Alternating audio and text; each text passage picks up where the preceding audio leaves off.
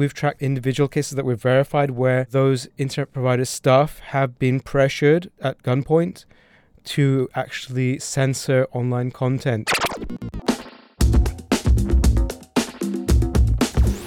Hello and welcome to another episode of the Surfshark Wave podcast.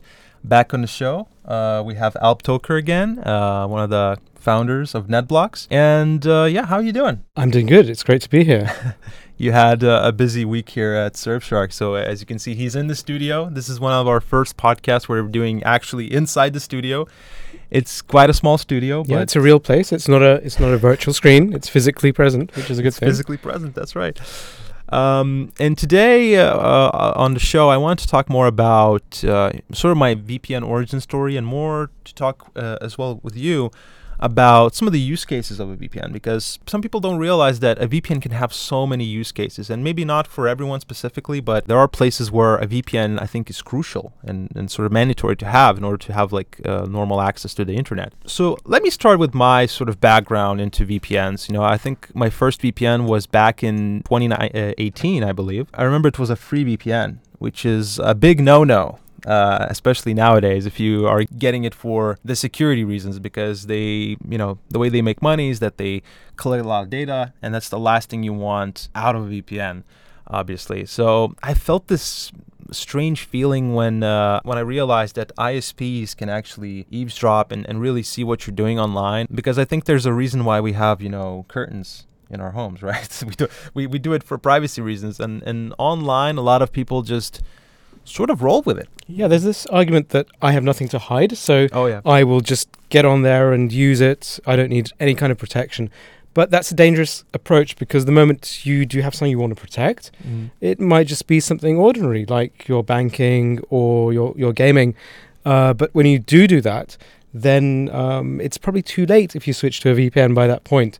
It makes sense to have that protection from the get go. And, and yeah, and exactly. And going back to you know security aspect, this is where the VPN actually um, sparked an interest in routers because for the longest time I was using ISP proprietary routers or even uh, and I actually purchased uh, a router that I use in every video now uh, which is the TP-Link Archer C7 uh, but uh, when I logged into the control panel I realized there's no features there like, so like, like there are some basic features. There's obviously some uh, some of the parent controls, uh, parental controls, and things like that. But overall, actually, uh, it was lacking in uh, the feature front, and especially because I wanted to set up a VPN on it. Yeah, you know, at NetBlocks we're big fans of OpenWRT. Oh yeah. So we we flash our, our routers. Nice. It's, it's Linksys um, WRT router, and that's real natural for this platform. And you know, it's an open source platform, so you can load your own packages, and I think that's also a useful way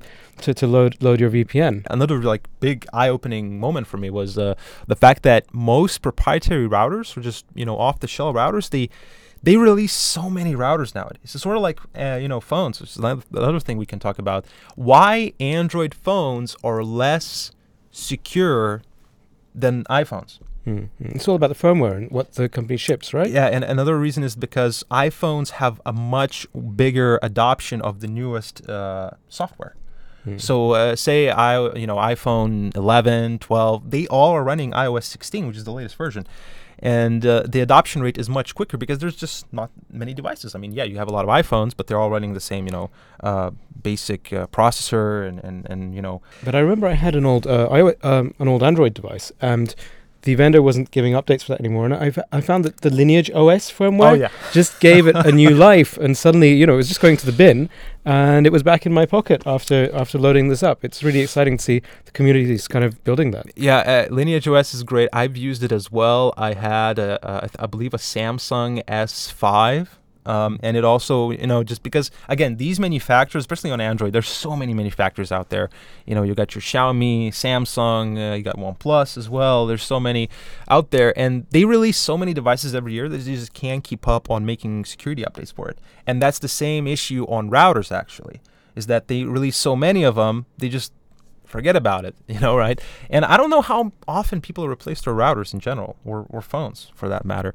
Uh, but again, same issue, and and this is where OpenWRT can help, and also custom ROMs, like you mentioned, Lineage OS, because it, comes with the the latest uh, firmware. Another big thing is like unsecure public Wi-Fi's, um, because uh, I actually use them quite a bit uh, whenever I'm in a cafe, or uh, actually, I used to go um, always uh, to visit my parents via train, Mm. and trains have also Wi-Fi that is unprotected. You can just connect to it. And here in Lithuania, we, we even have trolley buses. Okay, yeah, but they'd have Wi-Fi.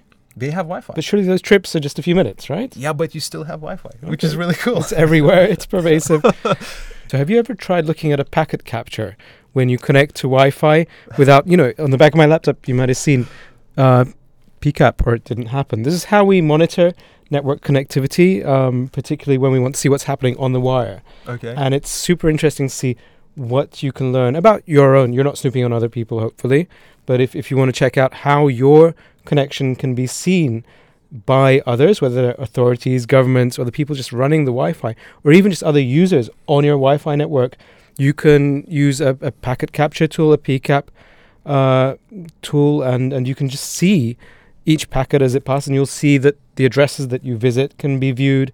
Um, they can uh, they can also see the Wi-Fi frames, and uh, hopefully they won't actually get your passwords as long as you're going through HTTPS, right? Uh, yeah. So, but is it just uh, and this can happen on like public Wi-Fi, Mm. uh, but uh, you've tried it on your own where there's a password. You have to enter a password. You can do it on your own when you know the password. Okay. But unless you're hacking the other person's password, which is a different game, then hopefully you won't actually look inside their Wi-Fi. But that risk is always there. You know, if you've given a friend your Wi-Fi password, say a couple of years ago, and you know how Apple phones can just send the password to another device, oh, yeah. you don't know who actually has access to your Wi-Fi. So that risk is always there. Yeah, and and also especially if some people don't switch their phones very often or, or upgrade their phones, Android as well has this feature where they save all the networks that you that you've had, and there's a new feature uh, I believe started in, on Android 11, where you can also uh, also as you said share like via QR code, Mm, mm. and this can be printed and people can connect to it as well. yeah, so and also saving to the cloud, like on your Amazon Fire Stick and different TV streaming devices. There's always this option, and you know it looks very convenient because you know it's so annoying typing in your Wi-Fi password Oh, it's a bit with that little keyboard and two oh buttons. Oh my god, I hate But yet, for me, I haven't got past that trust barrier where I would personally send my Wi-Fi to the company. But I'm pretty sure my fr- family members have already done this. So probably when it comes to my home network, I'm I'm not sure. It could be hit and miss. Do you believe that? Because this is an idea that I had for a while that anything that stay, uh, you know, is ever put on the internet stays on the internet forever. Do you believe that? To an extent, it's probably true. I mean, with um, GDPR, it's not meant to be the way when Mm. personal information.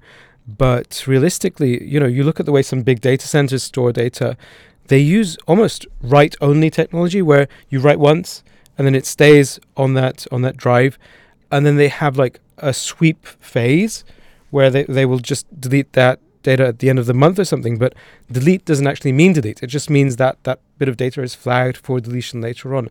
So stuff stays around, and when it goes on the internet, then you have the archive, the internet archive.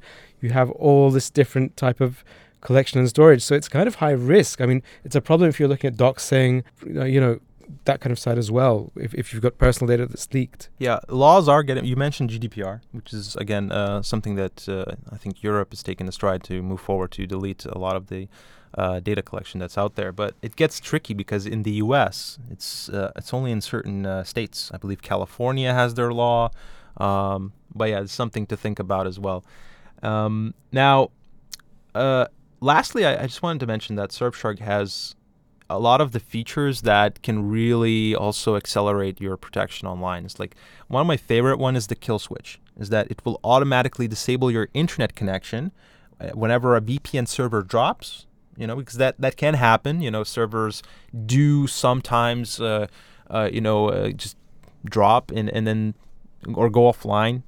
Uh, and that will prevent any sort of data leaking. So if you want to be with a VPN 24/7, this is the way to do it. You'd have to use Kill Switch.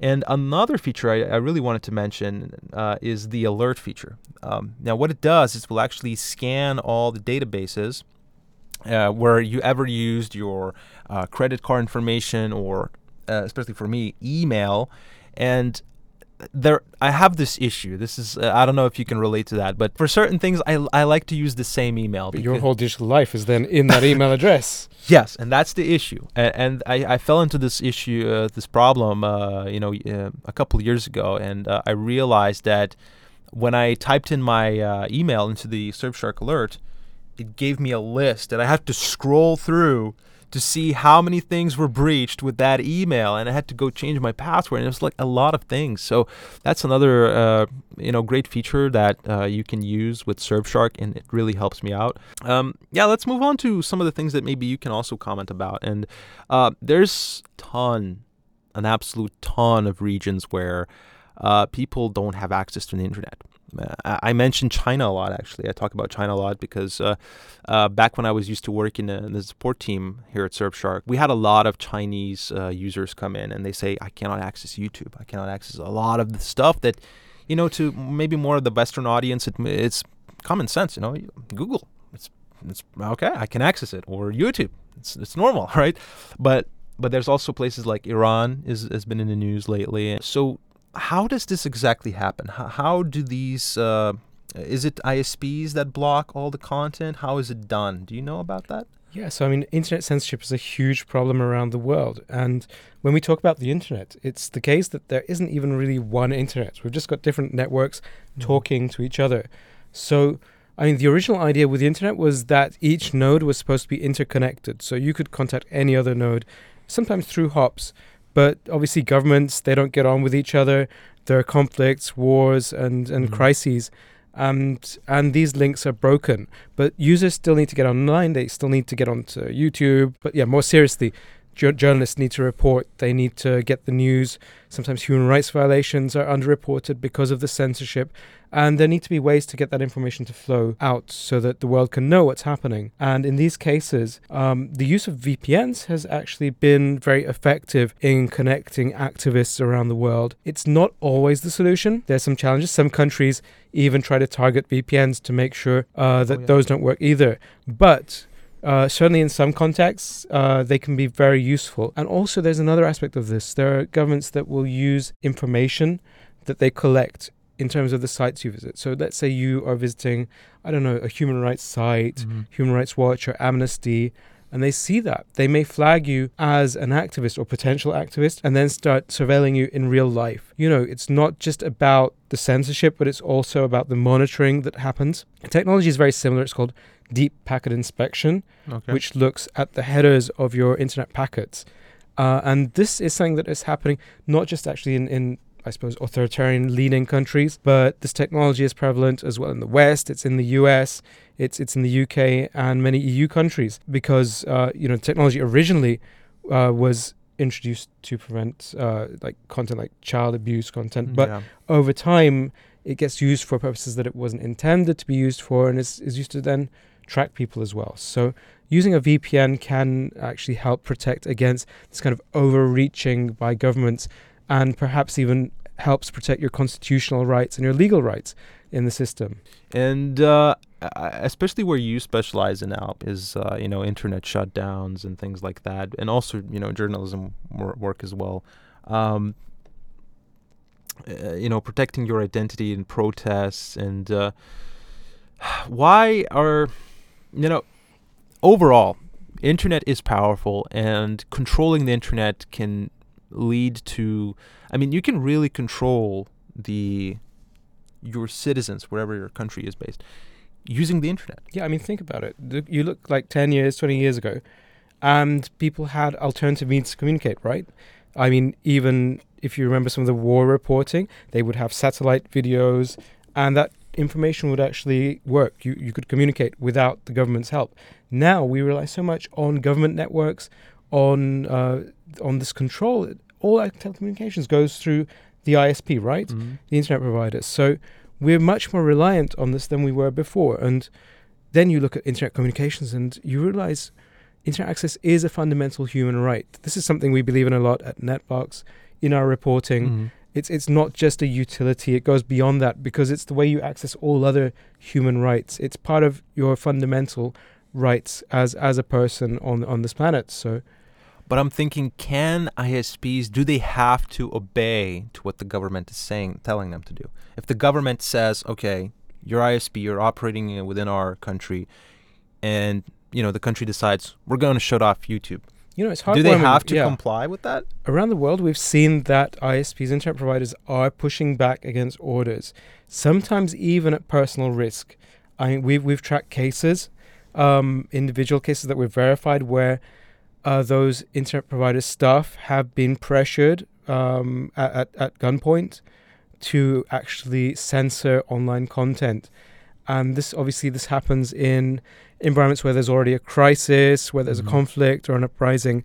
But the problem is that legal challenges and also challenges to the companies themselves mean that the company could get shut down if it doesn't comply with these orders. Mm-hmm. So it's not for granted that a, a company can simply say no. There's also just the the amount, the sheer number of orders that they receive from governments uh, actually checking each one and validating it can be a lot of pressure for smaller companies. So, uh, yes, this happens sometimes. There's still hope, especially in, in the US, in, in the West, in the EU, mm. but it's, it's not a granted that your, your ISP is going to look out for you.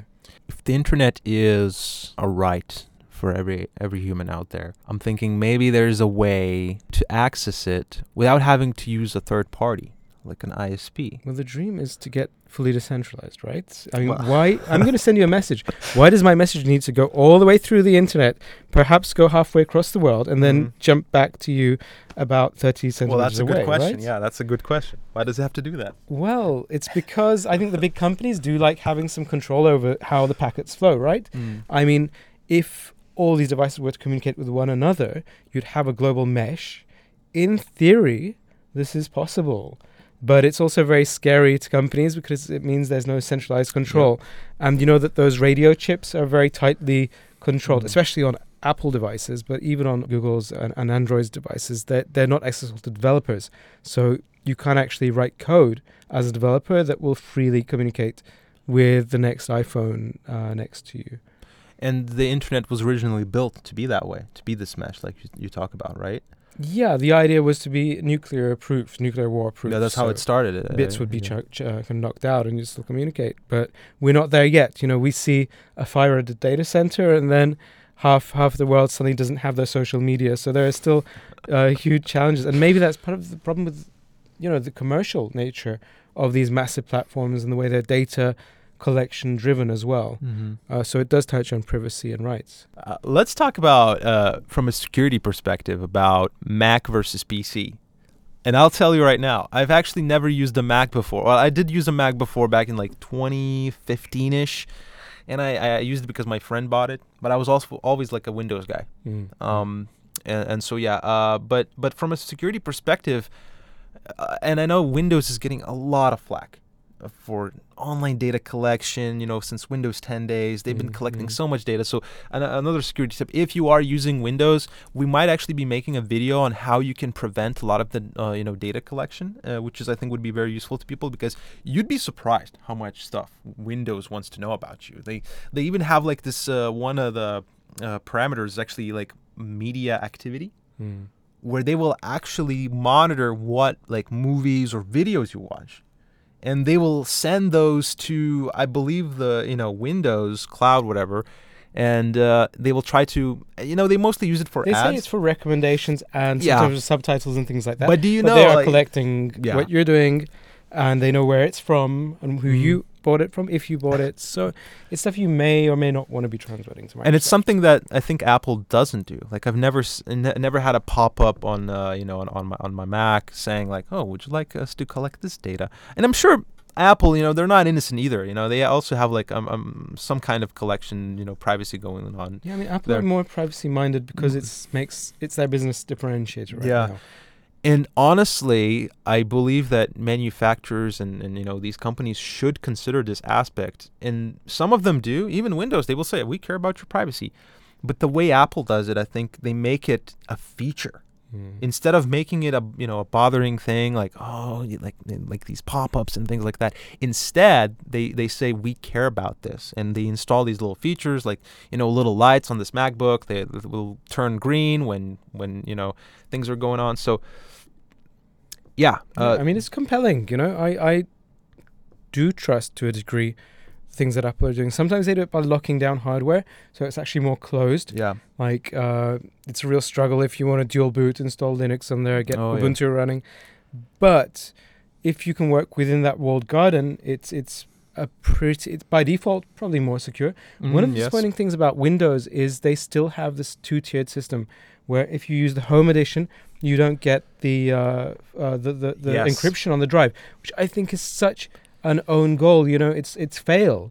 Why are you doing this? The people who need it most are the people who perhaps can't afford or don't want to get the Pro and and uh, Enterprise editions. Like, Yeah. what are they thinking with this? For the longest time, yeah, if you wanted to get that Mm. encryption, you needed to have the Pro, and this was true, I think, since Windows XP or something. So, uh, and even I think on Windows 7 you had to use Ultimate.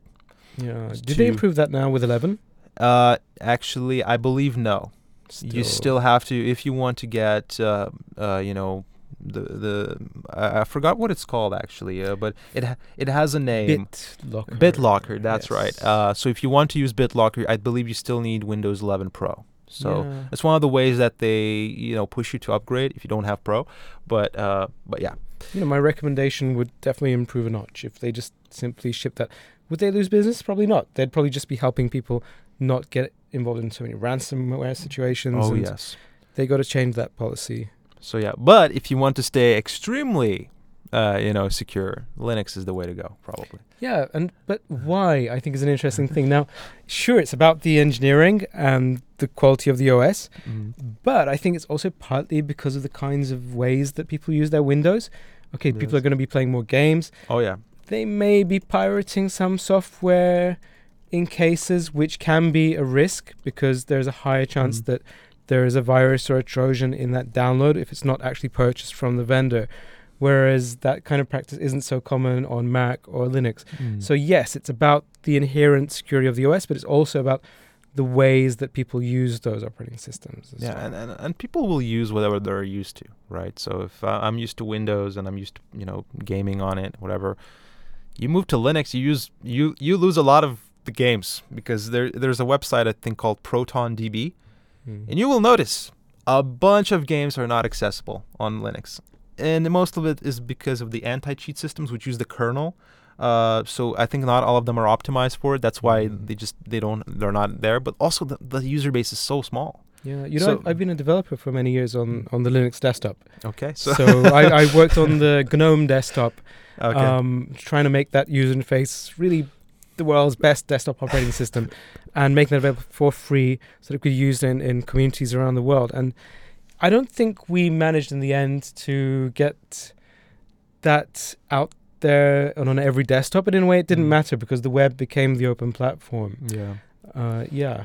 But but yeah, but I I actually I will uh, try to use Linux more. Uh, I do want to try it out. Um, but uh, maybe we'll make it a, series or something like uh, you know I try Linux and see how it goes. Uh, actually, Linus Tech Tips, which is a very popular channel, uh, we watch them a lot here. Um, they made a where they switched to Linux and they were having a lot of issues. I heard it didn't work. I, It I didn't work, the but- fallout. Yeah, because uh, they were facing a lot of sound issues, you know, proprietary hard like software. Because a lot of these, you know, even like this microphone and things like that, like certain uh, certain devices just work because there's drivers for it, you know. And and again, uh, as much as it pains to say, but Linux user base is extremely small.